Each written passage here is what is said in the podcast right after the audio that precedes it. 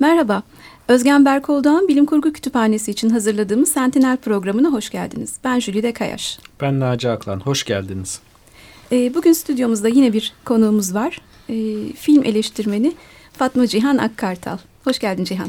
Merhabalar, hoş, hoş bulduk. Hoş geldin. Ee, Cihan'la bugün çılgın bilim insanlarını konuşacağız. Bilim kurgu sinemasındaki çılgın bilim insanlarını konuşacağız. Ya da bilginleri, öyle diyelim. Evet. Ee, ama istersen öncesinde bizim her zaman bir giriş kısmında kütüphanenin geçen iki haftaki programında neler oldu, önümüzde neler olacak onları bir kısaca Lütfen. geçelim. Evet. evet. Ee, 1 Nisan'da e, Çekül Başkan Yardımcısı Mimar Mithat Karayoğlu pazar sohbetinde e, kütüphanedeydi. E, kent ve kentli olmak üzerine bir sohbet e, oldu. Kentler, e, kent kavramı, kentte yaşam, kent ve kentler arasındaki ilişki bizi nasıl değiştiriyor ve oradan başlayıp kentsel dönüşüme kadar giden e, ve hepimizin dertli olduğu bir konuydu galiba bu. Çok keyifli, hoş bir sohbetti geçen 1 Nisan'da. Hı hı. 15'inde de Emre Işık astrofizikçi e, ve şeyde hmm, Max Planck, e, Max Güneş Planck Sistemi Araştırmaları, Araştırmaları Enstitüsü'nden. Enstitüsü'nden. E, güneşin leke çevrimi, bunun e, döngüsel davranışı ve e, güneşin yaşına göre yer aldığı zamanları anlatıyor. E, 16. yüzyılda 16-17 idi değil ee, mi? Şöyle bir güneş çevrimi 11 yıl sürüyor. 11 yıl sürüyor evet. Bunda güneş üzerindeki lekelerin yoğunluğuna bakarak güneş çevriminin şiddetini belirlemek mümkün. Astronomlar bunu Hı -hı. belirleyebiliyorlar. Bu 11 yılda tamamlanıyor dediğimiz gibi. Hı -hı. Onun da en düşüğe düştüğü zaman e, 1600'lü yıllarda 1600 bir yıllarda, 100 yıllık e, dönemde, dönemde e, bu güneş çevriminin en zayıf olduğu nokta. Hani o Hı. diyagramda da öyle görmüştü. Çok Hı. ilginç bir evet. durum. Hatta, Hatta Bach'ın yaşadığı dönem tam da demişti. E, hem Bach'ın yaşadığı dönem hem de o dönem ressamlarının e, eserlerinde hep karanlık, e, soğuk e, renklerin görünmesinin bununla ilintili olup olmayacağı hani hep komplo teorileridir ama bu konuda da konuşmalar tartışmalar Flaman var. ressamlar ekolünün şeyi. Galile'den önceki e, güneş çevrimlerinin e, belirlenmesiyle ilgili de ilginç şeylerden söz etti Emre Bey. Hı hı. Ve bunun diğer yıldızların yaşını belirlememizde yardımcı olabileceğini söylemişti. Evet, bunda da Antarktika'daki e, buzullarda sondaj çalışmalarıyla yapılan e, izotopların... Berilyum ve karbon 14 izotoplarının şeyi. Bunların ölçülmesiyle manyetik alanların güneşte ne kadar güçlü olup olmadığı belirlenebiliyor. Hı hı. Sonuçta hepimizin fazlasıyla şey öğrendiği, güneşe artık eskisi gibi bakmayacağımız e, çok hoş bir söyleşiydi hakikaten. Doğrudan bakmamak lazım zaten. Onu zaten bir yerde bir yerde öyle bir şey dedi. Teleskopla güneşe bakıldı. Öyle yapmıyoruz, bakmıyoruz dedi. Evet, Gerçekten öyle. Çocukken yapılır ya sonra isli camlarla falan yapmayı öğreniyoruz. evet. Ee, önümüzdeki programlardan söz edersek Şimdi 12 Nisan'da öyle bir konuğumuz var ki çok Muhteşem. mutluyuz kendisini ağırlamaktan büyük e, onur yani, duyuyoruz. E, ta en başından beri beklediğimiz bir şey yani 5 yıldır beklediğimiz bir konuk aslında. E, Müfit Özdeş'i ağırlayacağız. E, Türk bilim kurgu edebiyatının değerli isimlerinden e, Müfit Özdeş. Onunla zamanda yolculuk konusunda Bilim Kurgu Kulübü kurucusu İsmail Yamanol moderatörlüğünü üstlenecek. Ee, Ki o da bizim konuğumuz olmuştu. Evet. Ee, 12 Nisan'da hani ajandalarınıza not alın ve lütfen rezervasyon yaptırmayı unutmayın. Aslında bu bütün söyleşiler için geçerli, bütün etkinlikler için geçerli. Biz bazen söylemeyi ihmal edebiliyoruz bunu. Kütüphanenin etkinliklerini her zaman Facebook sayfasından ve e, web sitesinden takip edip oradan rezervasyon yaptırabilirsiniz. Facebook'ta gidiyorum demek rezervasyon olmuyor. Bunu bu hataya düşmeyin lütfen. evet. Ee, daha sonra 19 Nisan'da e, Naci sen 19 Nisan'da Ayhan Çitil fizik ve yeni metafizik üzerine konuşacak. İşte e, fizikteki gelişmeler ışığında metafiziğin yeniden nasıl şekillendiğini anlatacak bize. Oh. Cihan'ın felsefeyle de çok ilişkisi olduğunu biliyoruz. Belki hani katılırsın, gelirsin umuyoruz. Evet mutlaka. Ben bir fan olarak takipteyim tabii ki. Belki yani bilim kurgu kütüphanesindeki etkinlikleri mutlaka. Ee, şunu söylemeyi ihmal ettik. Ee, Cihan daha önce e, kütüphanede de bir söyleşiye konuk olmuştu. Birlikte e, sevgili esinileriyle birlikte üçümüz e, Le Guin'in ardından. Le Guin'i yad etmiştik evet birlikte. Çok güzel bir etkinlik olmuştu gerçekten. Evet. Etkinliklerimiz kısaca bunlar. Bunlar evet. Ee, şimdi sana gelelim. Konumuz bilim kurgu, bilim kurgu sineması. İçinde bilim var. Bilim varsa bu ilim bilimle iştigal eden evet. bir takım insanlar var. Bu konuda da kafalar karışık. Bilim insanı mı desek, bilim adamı mı desek, bilimci mi desek, bilgin mi desek? Evet ya şimdi ee, bilim insanı deyince biraz e, kulak tırmalayıcı olabiliyor. Çünkü alışık olduğumuz bir kullanım değil ama e, doğrusu bilim insanı olmalı bence. Çünkü bir de öteki taraftan bu az önce de hani aslında kendi aramızda da konuştuğumuz gibi yani e, kadınların e, görünürlüğü, bilim adamı, bilim kadını, bilim insanı olarak e, kurgu ürünlerinde yer almaları e, yani işte daha çok düşünmek gerekiyor. Kimdi kadın bilim insanları filmlerde diye hemen akla gelen e, birkaç örnek var. Genellikle ağırlıklı olarak erkekler tabii evet. Ama bilim insanından yanayız galiba değil mi? Bugün öyle Evet. Ama çılgın olduğu zaman kesinlikle adam oluyorlar bunlar değil gördüğüm mi? kadarıyla. E, onda da şöyle bir durum var. Az önce sen yaptın. yine konuştuk çünkü hani kadın bilimle uğraşan kadın o kadar az ki bilim kurgu sinemasında hatta edebiyatında. E varsa da onları da bir de çılgın kategorisine attığında geriye bir şey kalmıyor. Hani bir iki örnek varsa onlar hiç olmazsa akıllı uslu artık öyle bir e, bilim evet. insanı da var mıdır? Onu da yine konuşmuştuk. Orada çılgınlığın tanımını ayrı yapmamız gerekiyor evet. belki. Evet yani işte e, belki kadınlar çıldırmıyorlar bilimle uğraşırken. Öyle mi acaba? Öyle bir şey mi var? Yok yani birkaç örnek var işte e, kontaktaki e, e, Judy Foster'ın canlandırdığı bilim insanı var, bilim kadını. E, yani başka insanların kolaylıkla inanmadığı, o sırada ne duygusal ne de e, maddi olarak yatırım yapmadıkları bir konu olan e, uzaylılarla temas konusuna kafayı takıyor ve e, belki de çılgın olmayan birisinin kolay kolay bırakmayacağı bir kariyeri bırakıp e, başarılı bir e, kariyeri arkasında bırakıp e, tek bir konuya odaklanıp onu takip ediyor yani. Bu açıdan bir hani bir takıntılı şekilde e, bu konunun peşinde gitmesinde bir çılgınlık belki e, bulunabilir ama aslında zaten bu hani bilim insanı olmanın doğasında olan evet. bir durum. Hani e, bir konuya tutkuyla bağlanmak, onun peşinden gitmek. Bilim herhalde biraz da bununla ilgili doğrudan doğruya. Ve birazcık da radikali araştırmak. Evet değil mi yani çizgi dışına çıkmak. Tam Hı. da bu yani orta bilgi üretmekse eğer bu işin içinde bilinmeyen e, diye bir şey var. Bütün korkunç e, şey de buradan geliyor belki yani bilinmeyen bir şey var gizli bir bilgi var.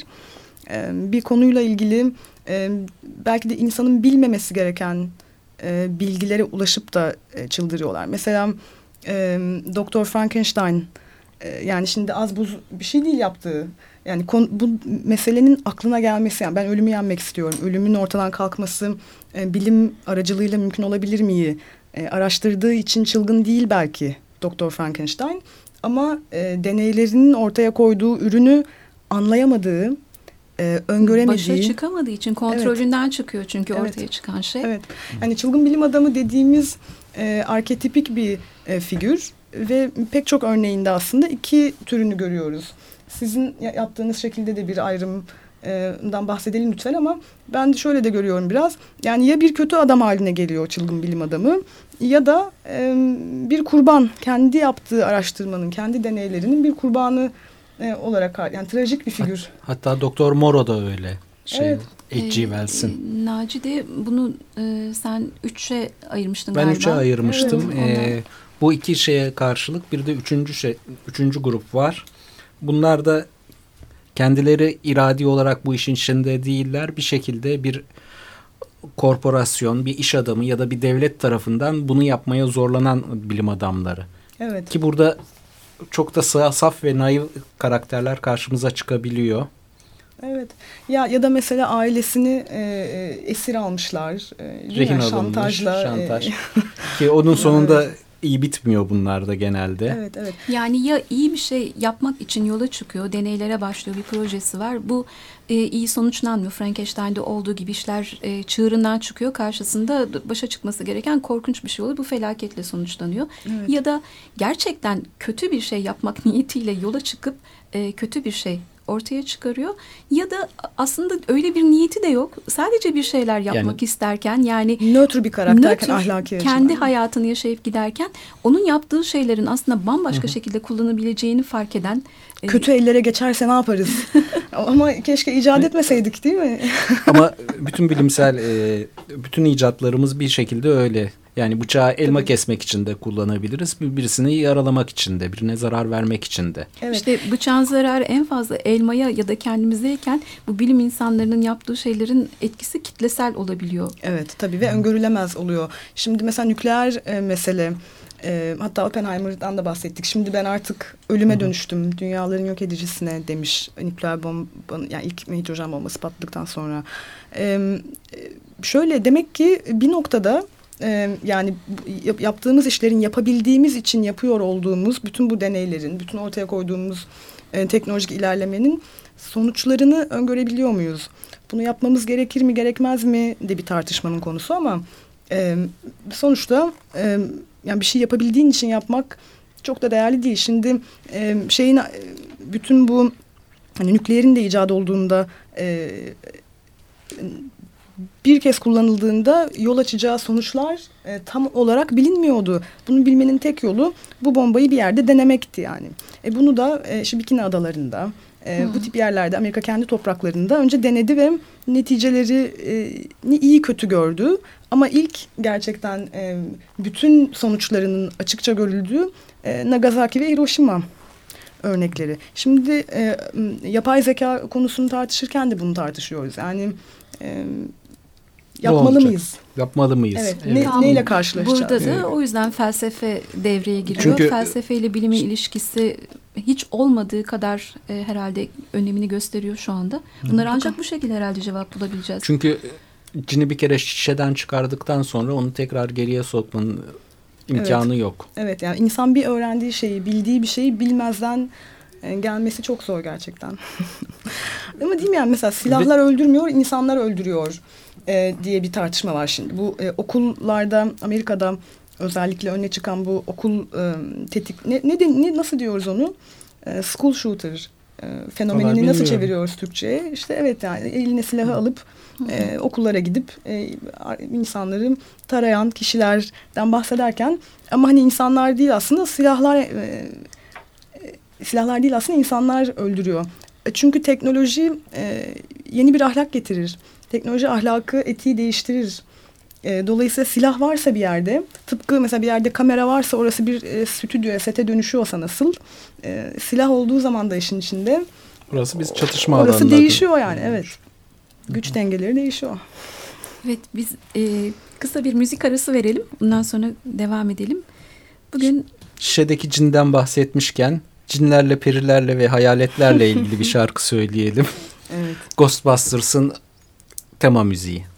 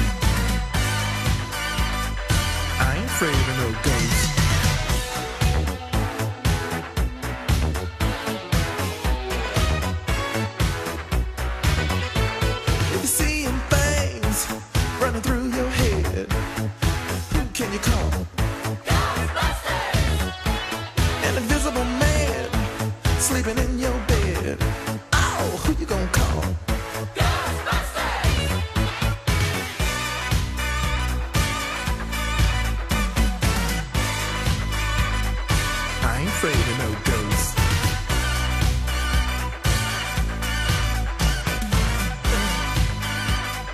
I ain't afraid of no ghosts.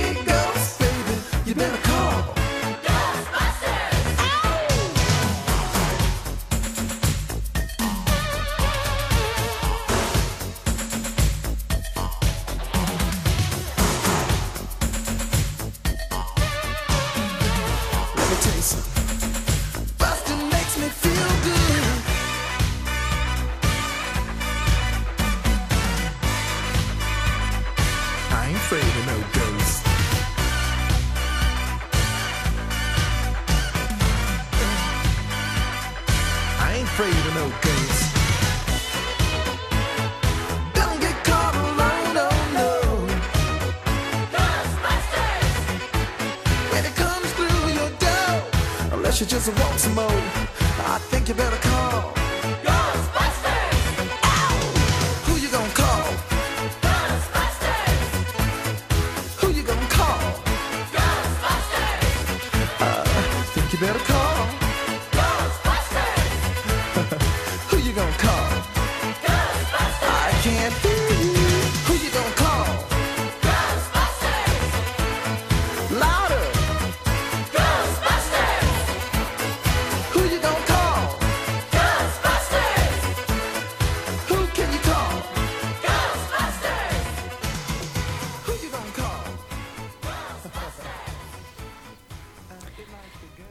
Tekrar merhaba. 94.9 Açık Radyo'dasınız. Sentinel programındasınız.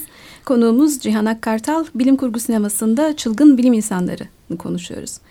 Evet Cihan bir de hani sinemaya tekrar dönecek olursak sinemadaki örneklerinden ilk örnekler neler nasıl gelişti? Biraz Evet. onlara girelim istersen. Yani sinemada 1930'ların başında bir e, Viktor Frankenstein figürü var. E, edebiyatta da aslında e, son derece e, bir ilk örnek yani e, ur bilim adamı, ur çılgın bilim adamı diyeceğimiz şekilde bir ilk örnek. E, tabii Doktor Frankenstein'i hepimiz tanıyoruz. E, o da yine e, trajik bir figür. E, yine öğrendiği şeyin e, aslında e, hata olduğunu e, ve bunun kurbanı haline geldiğini, bunu artık ortadan kaldırması gerektiğini e, düşünen e, ve kendine yenik belki değil mi? Sanki öyle bir çok dramatize etmeden söyler, söylemek de gerekir belki ama e, hırslarına yenilen bir e, figür, bir insanoğlu.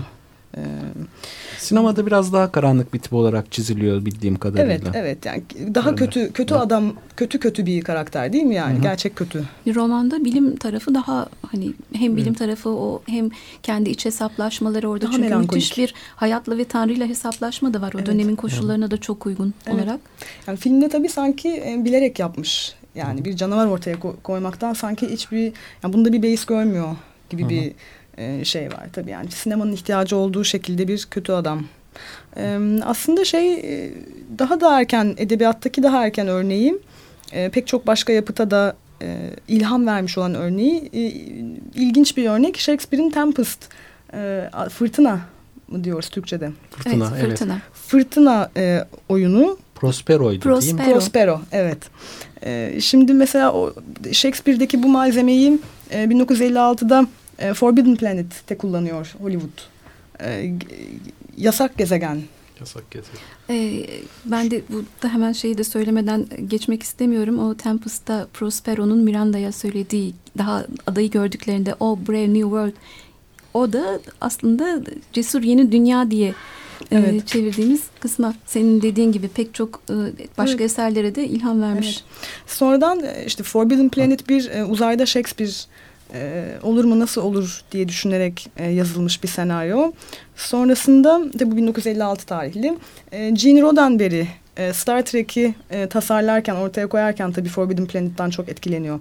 Yani Forbidden Planet aslında e, 1950'li yılların e, nesi diyelim 2001'i bile sayılabilir. Yani hem görsel efektleri açısından hem işte renkli bir film olması açısından çok önemli bir örnek. Galiba ilk robotta daha doğrusu Evet. ilk modern robotta orada Evet, evet. çıkıyor şey Evet. karşımıza. Ve bir karakter olarak çıkıyor. Yani Evet karakter olarak çıkıyor. çok önemli bir karakter olarak çıkıyor. Ee, daha sonra tabii e, mesela Frankenstein, Doktor Frankenstein dedik. E, bunun parodileri de e, oldu tabii ki. Yani bütün e, hani aslında bilim kurgu tarihinde, popüler kültür tarihinde çok var. Ama benim en sevdiğim Frankenstein yorumu e, Doktor Frankenfurter.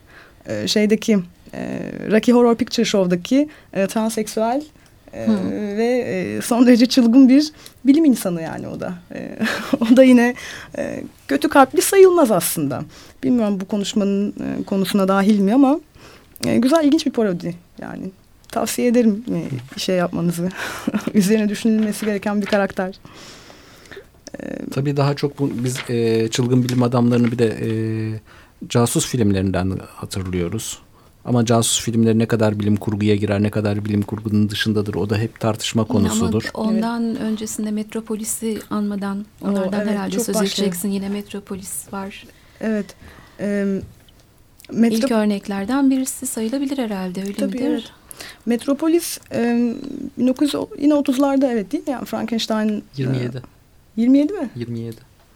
Evet. e, tabii ki yani Metropolis'te bir e, şey durumu da var. Bir sınıf e, durumu var. Yani çok farklı tartışmalara e, malzeme veren, konu veren bir aslında film tabii ki. Ama e, bir o damardan giden çılgın bilim adamları e, da olmuş. Mesela Blade Runner'da belki e, öyle bir e, yani onun köken kökeninde e, bulabiliyoruz Metropolis'i. E, başka neler var? Ee, Dark City yanabiliriz. Dark City'de de yine bizim bilim insanı yardım eder. Ee, bu spoiler vermeyelim de sonuçta orada da bir e, bilim insanımız var. Evet. E, tabii ama bütün bilim insanları da çılgın değil aslında değil mi? Yani e, yine başa dön- döndük ama birazcık çılgın olmasının e, anlamı nedir? E, mesela benim aklıma şey geliyor. Çok sevdiğim filmlerden. E, The Fly. Seth Brundle. Evet. Yine mesela yani kötü bir niyeti yok adamcağızın ama kendisi yine kendi yaptığı deneyin kurbanı oluyor. Hatta deneyde gerçekleşen bir kazanın kurbanı oluyor. Evet aynen öyle evet. Yani o da yine hani e, bir de tabii orada bir kibir meselesi de var. Yani kibir belki cezalandırılıyor yine e, trajik bir şekilde. Çok Evet, ilginç çünkü bu. orada da yine Tanrı'yla bir hesaplaşma durumu, müdahale etmiş oluyorsun doğanın akışına, senin varoluşuna bir müdahale söz konusu. Ya bir de e, ben de şunu düşünürüm. Hani çılgın bilim insanı diyoruz. Sanki bu çılgın bilim adamı, çılgın bilim insanı illa çıldırmak zorunda, illa kötü olmak zorunda. E çünkü böyle olmasa çok sıkıcı olacak. Hani Evet. o senaryonun ya da edebiyatın o akışını düşündüğünde bir tek şunlar oluyor. Nedir? Uzaylılar saldırır ya da büyük bir e, salgın ortaya çıkar. Hani felaket filmlerinde olduğu gibi. Onda durumu düzeltmeye çalışan iyi, hani çılgın olmayan, aklı Evet. başında bilim insanları var. Ama orada da zaten e, bize o filmi izleme ya da kitabı okuma heyecanını veren şey ya uzaylılar ya o diğer salgın. Yani orada da bir başka e, kötü bir unsur var. Bunlar olmadığında bu e, bu şeyi hmm, Bilim adamının çılgın olmayanı makbul değil. Biraz öyle oldu. evet teşekkür ederim. Böyle de özetlenebilir. Ee, Bilim Emmett insanı ne Brown kadar değil mi? Doktor Emmett Brown geleceğe Aa, evet. dönüşte. Evet. evet. O çok ilginç bir örnek bence. Şimdi e, hatta e, son dönemde bir e, yani geleceğe dönüşün bir parodisi olarak e, Rick and Morty diye bir e, Hı. çizgi dizi şeklinde yapılmış bir dizi var. E, aslında çok popüler yani e, Türkiye'de de çok takipçisi olan bir e, bir şey bir yapım yapım. E, orada e, şöyle ilginç doktor yani Matt Brown e, aslında çok da bir takım şeyleri kafaya takmayan birisi. Yani e, prensipler. Yani sanki daha çok daha geniş bir çerçeveden bakıyor dünyaya ve evrene ve insanın durumuna e, dünya üzerindeki. Yani biz karıncalarmışız gibi. Evet yani çok böyle şey yapmıyor. Mesela e, bir yerden kaçabilmek için bir malzeme alması gerektiği zaman işte oradaki ne bileyim kötü adamlardan falan alabiliyor yani. Ne bileyim işte şey de öyle. E, Rick and Morty'deki Rick de öyle. E, onun bir parodisi dediğim gibi. E, diyor ki yani çok önemli değiliz. Hani dünya çok büyük, evren çok geniş. Çok gerçeklikler var içinde. Yani bizimkisi e, aslında bir maceralardan bir tanesi diye düşünüyor yani. Çok ahlaki açıdan kendimizi şey yapmayalım. Üzmeyelim, yormayalım diyor. Yani tek bildiğimiz gerçek bu olabilir ama bu tek gerçek olmadığını da bilelim diyor yani. Ya zaten bu ara ara hep aklımıza gelen ya da ara ara bize hatırlatılan bir şey. Her an geçen yine vardı evren birden yok olabilir. Tabii ki öyle değil de Evet. hani asparagas olarak öyle düştü manşetlere. Evet olabilirdi. Evet. Bu arada e, biz yine programın sonuna geldik. Öyle mi? evet bu hiç e, anlamadan geçiyor zaman. Katıldığın geldiğin için çok teşekkür ediyoruz Cihan. Ben teşekkür ederim. Çok sağ ol. E, 15 gün sonra yeniden görüşmek üzere. E, Hoşça, Hoşça kalın. kalın. Hoşçakalın.